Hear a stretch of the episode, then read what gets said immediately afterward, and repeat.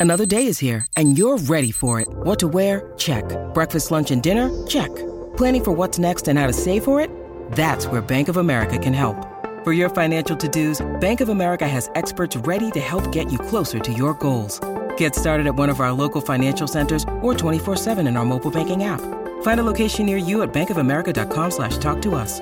What would you like the power to do? Mobile banking requires downloading the app and is only available for select devices. Message and data rates may apply. Bank of America and a member FDIC. Today is September 20th, and you're listening to Transport Topics. I'm Esmeralda Leon.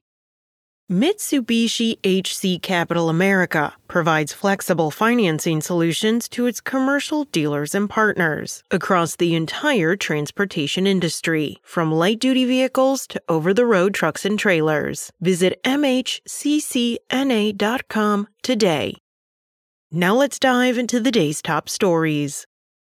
Truck tonnage in August declined 2.3% compared with year ago levels, but inched up sequentially for the second consecutive month, an indication that the worst of the trucking industry's freight recession may be behind it, American Trucking Associations said. The index increased 0.2% compared with July, which follows a 1.1% sequential uptick from June to July. That marks a two month trend that American Trucking Association's chief economist Bob Costello views as a positive for the industry.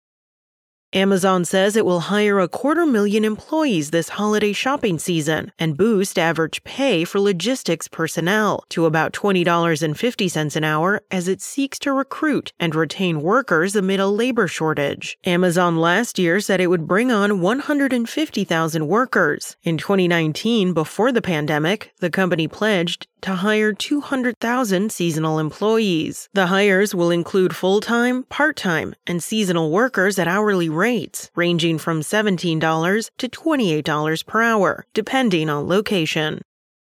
ORBCOMM, which makes electronic logging devices, has been hit with a ransomware attack that has resulted in outages for some customers using its fleet management services. One of the company's customers told Transport Topics that its entire fleet had lost GPS visibility and e-log capabilities as a result of the ransomware attack. The Federal Motor Carrier Safety Administration issued an extension on reporting times for any carrier using an impacted ELD model registered by ORBCOMM. The extension allows truck drivers to continue to use paper records of duty status in lieu of electronic filings.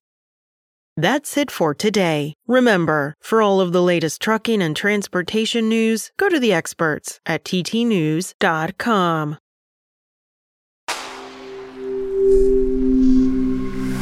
Spoken Layer